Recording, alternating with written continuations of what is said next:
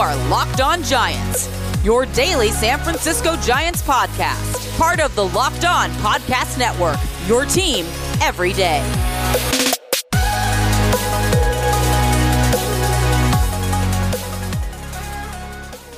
Welcome back to Locked On Giants Baseball, part of the Locked On Podcast Network, your team every day. My name is Ben Kaspick, and on this show, we provide daily episodes talking about the San Francisco Giants in a way that's data driven and rational, but also simple, passionate, and accessible to all. Today's episode is brought to you by Locker Room. Download the app and join me later this week and every week to get in on the action. Locker Room changing the way we talk about sports. I'm a former contributor for the baseball statistics and analysis websites Beyond the Box Score and Rotographs. I've been podcasting about the Giants since 2015 and I'm a lifelong fan.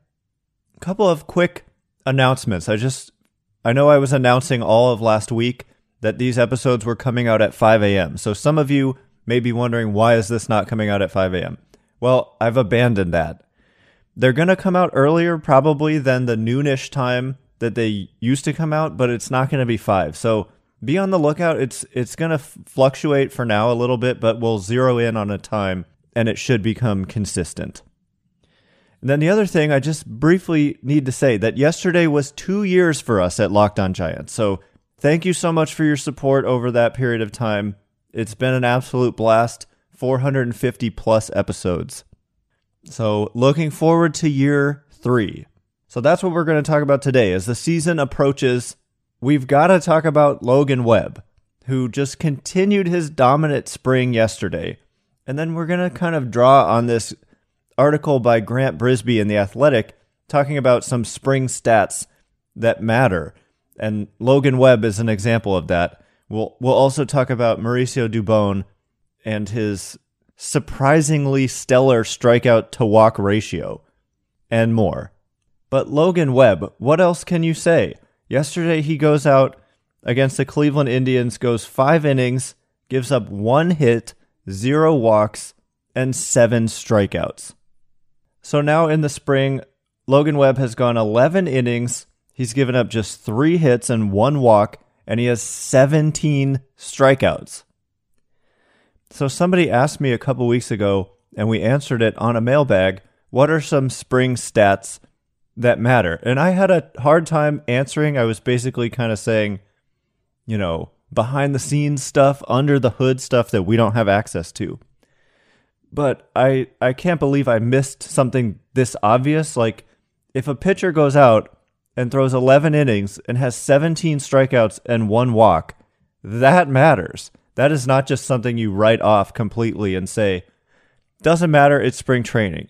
I mean, maybe if they were only throwing at the back end of games when, you know, the non starting level players were in there, maybe, but even then, you're like, wow, this guy has really opened some eyes. But if it's a starting pitcher, I mean, regardless, I don't even care. The point is that Logan Webb has made an absolute statement this spring and you all know it. You've read about him because he is the story of this camp. And, you know, with Alex Wood probably potentially going to start the season on the in- injured list, it is likely, I would say, that Logan Webb is going to get some opportunities in that starting rotation to start the year. He's done it with like a devastating changeup that they're asking him to throw more and to throw in the strike zone more. He made some grip adjustments.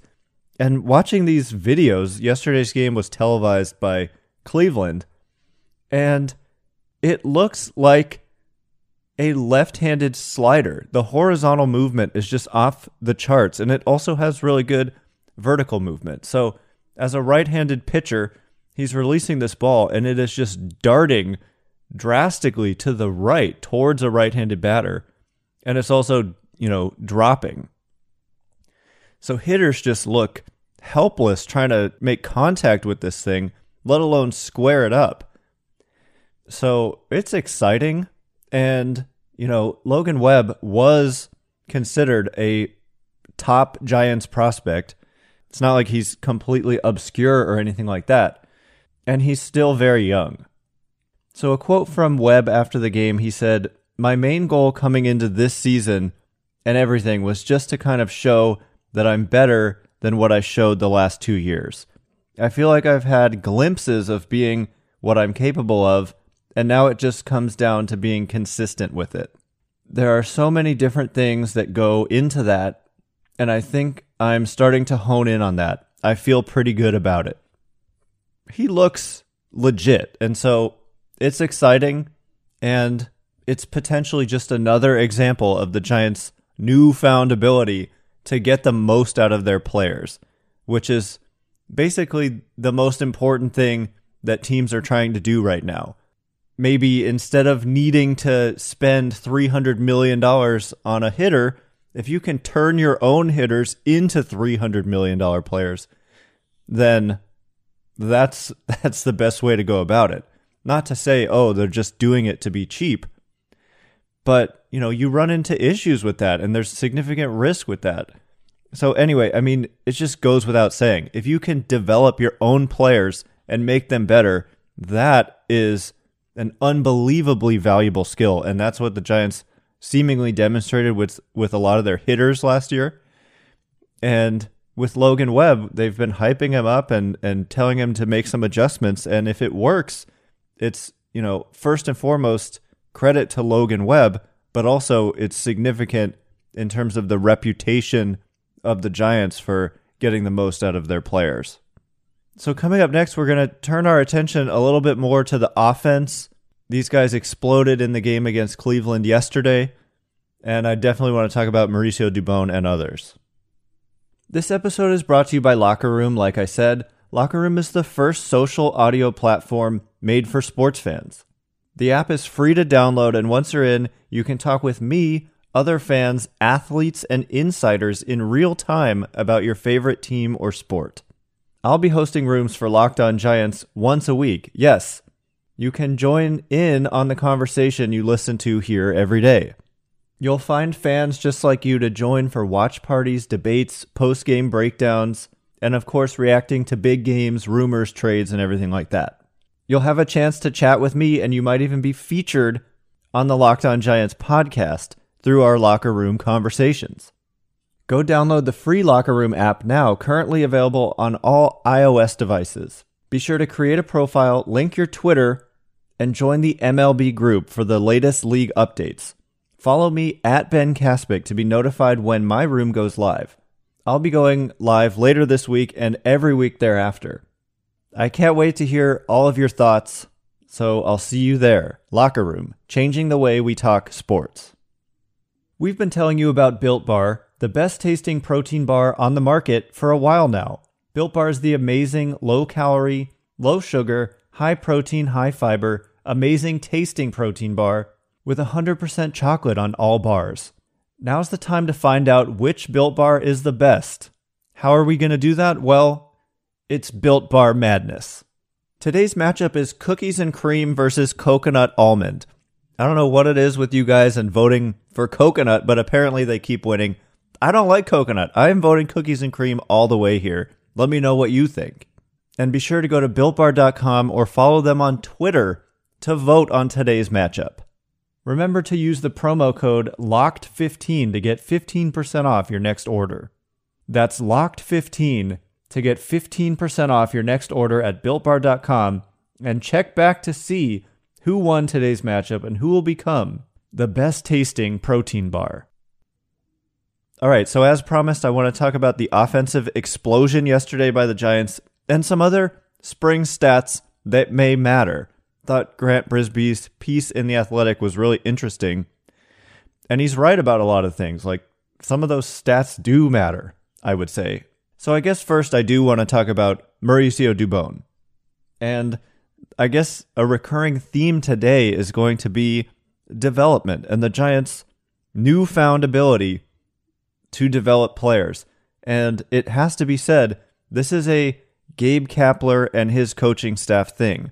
This was not something that the Giants were known for under the previous coaching staff. It's just an example of how the game changed.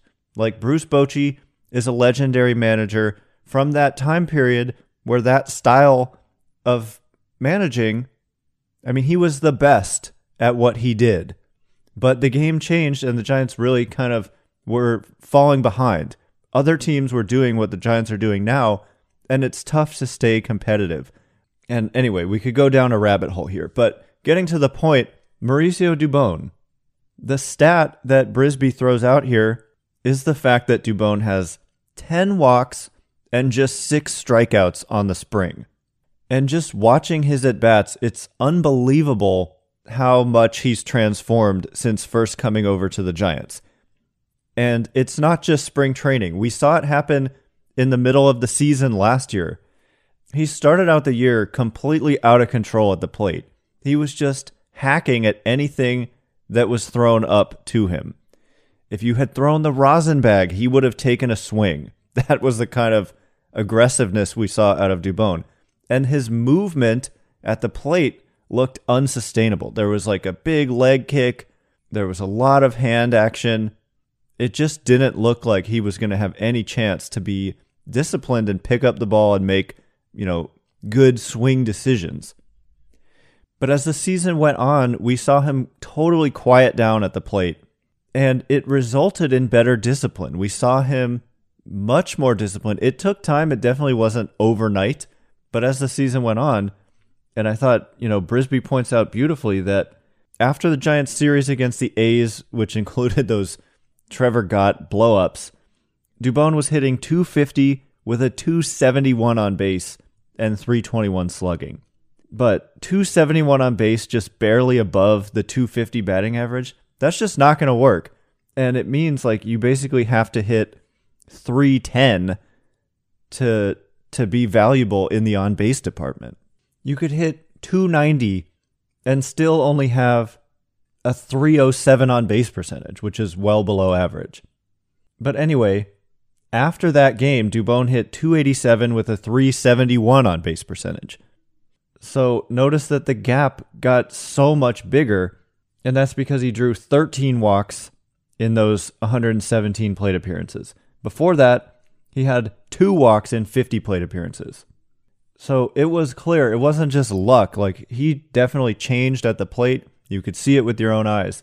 And then this spring, getting to the point, 10 walks, six strikeouts. And if you watch the games, you can see he's gotten even better at this. And he even said, I mean, he is doing this on purpose. Just the other day, he said, if I can't hit it out, I'm not swinging. So he has adopted this mentality completely. And that's what you love to see. And the Giants are building this culture of only wanting and bringing in players who are open minded about improving.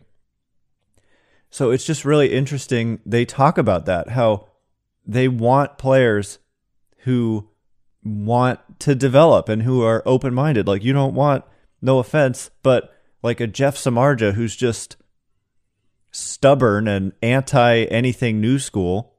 You don't need that. You want a culture where guys are just continually trying to improve and buy into what the coaching staff is doing.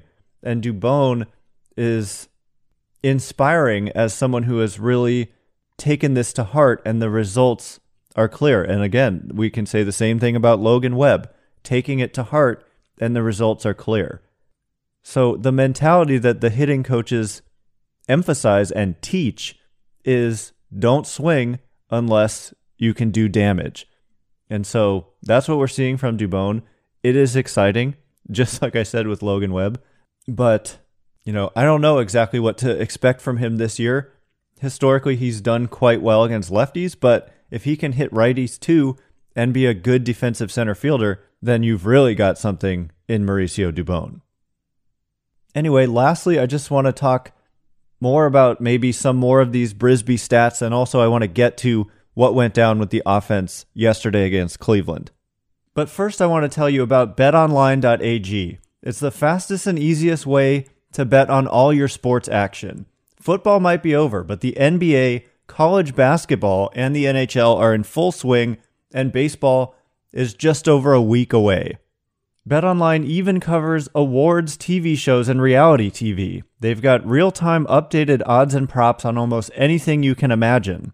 BetOnline has you covered for all the news, scores, and odds. It's the best place to place your bets, and it's free to sign up. Lots of baseball action you can get in on at BetOnline. We'll be talking about it a lot as the season goes on. I feel like there's some opportunities there. So go and check out what they've got to offer. Head to their website or use your mobile device to sign up today and receive your 50% welcome bonus with your first deposit with the promo code locked on.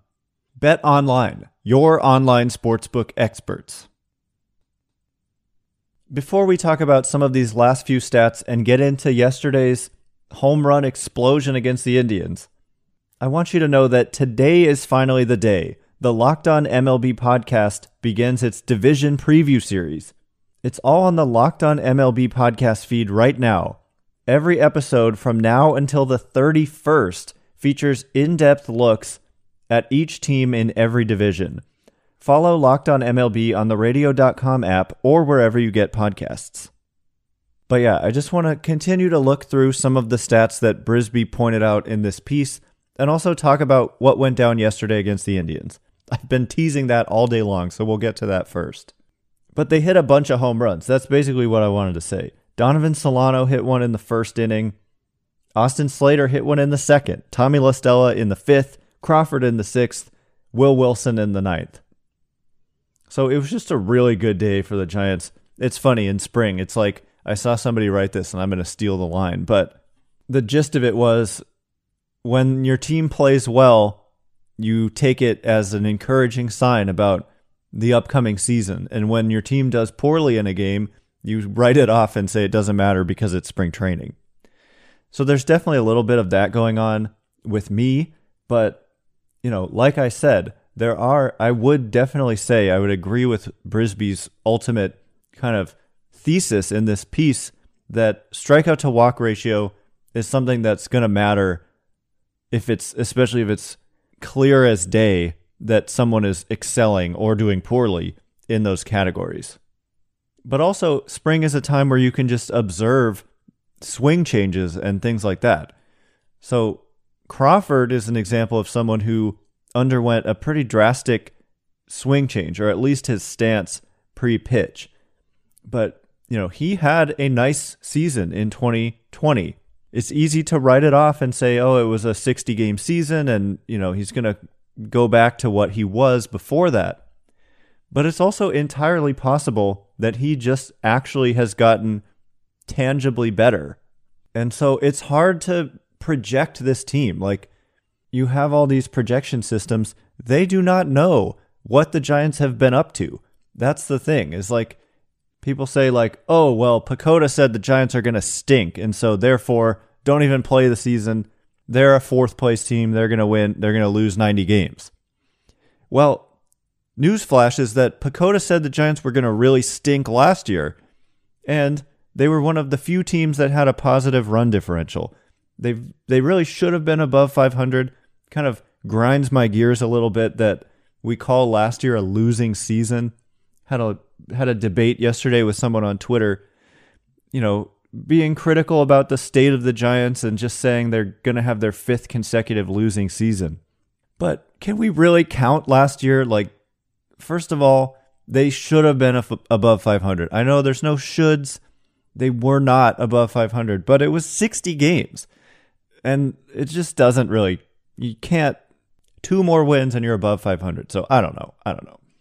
But anyway, it's just encouraging to see power from La Stella Will Wilson, he doesn't have the greatest stat line this spring, but he's held his own for someone who has like no upper minors experience whatsoever. This was the guy that the Giants acquired in what I thought was one of the savviest trades that I've seen, really, when they acquire Will Wilson by taking on Zach Cozart's contract from the Angels. So this guy, he looks poised. He looks like a good defender. They move him around, and it's great for the Giants that they have him in their system. I heard Scott Harris on a podcast with Susan Slusser the other day, and he pointed out something that I wish I had had said but still haven't that he thinks it's really encouraging and exciting that they can throw out this pretty decent good major league lineup in in a spring game. And then in the second half of the game, the Giants have like intriguing prospects that they're able to able to throw out all over the field. They've got Will Wilson, Heliot Ramos, Marco Luciano, Logan Wyatt, Joey Bart, Patrick Bailey, Hunter Bishop. So it's really incredible. And if you if you look at like spring training 3 4 years ago, even the major league team, like when you had your secondary major leaguers, you know, your Kelby Tomlinsons and your Gorkys Hernandezes, that was not inspiring. And so even at the major league level, your depth was really thin. But, you know, at your minor league level, they didn't have like Chris Shaw was an example of one of their top prospects. And he's out of the organization now because he does not have those skills that this front office covets. And you question the likelihood of someone like Shaw being able to have major league success because of the the chase and the swing and miss. But to have, you know, Ramos, Bart, Luciano, Will Wilson, Hunter Bishop, to just throw those, those guys out there as your like third string squad in a given spring game, it's just it gives you a glimpse of the future of this team, which is starting to look pretty bright. I can't believe I didn't say this yet, there's just so much to talk about. But yesterday, MLB Pipeline put out their list of the top farm systems for position players. They've done their top overall farm systems, and the Giants came in 11th on their list. But the trend line is clearly getting better. Like a couple years ago, they were 28th or something. So they're getting better there. But when they did this on the just position player mix, guess where the Giants came in? Second. Second. The Giants have the second best position player prospect group of all 30 teams right now, according to MLB Pipeline. And if that doesn't get you excited, I don't know what will. And honestly, that's a good thing for this team. Like, they could just have a strategy of either trading for starting pitching or signing starting pitching because it's going to be a lot easier to attract starting pitchers than it will be to attract free agent hitters. So, you know, the Cubs had this strategy before they went on to win their championship. And look at their offensive core. I mean, you see the results. And then they they signed starting pitchers. They signed Jon Lester as an example. They've they had signed Yu Darvish after that. So, you know, if the Giants just have a stud position player mix and all they need is starting pitching, I think that's not a bad problem to have. So, anyway, that is all the time we have for today. I could go on and on and do another hour about this, but we'll have to save that for tomorrow. So, we are a daily show Monday through Friday. Can't wait for the start of the season. If you're a fan of this show, please consider rating it or leaving a review. So many of you have, and I so appreciate it. I read them all. So, thank you so much. Once again, my name is Ben Kaspick. You can follow me on Twitter at Ben Kaspick. That's K A S P I C K. I can't wait to be with you again tomorrow. So until then, we'll see you next time.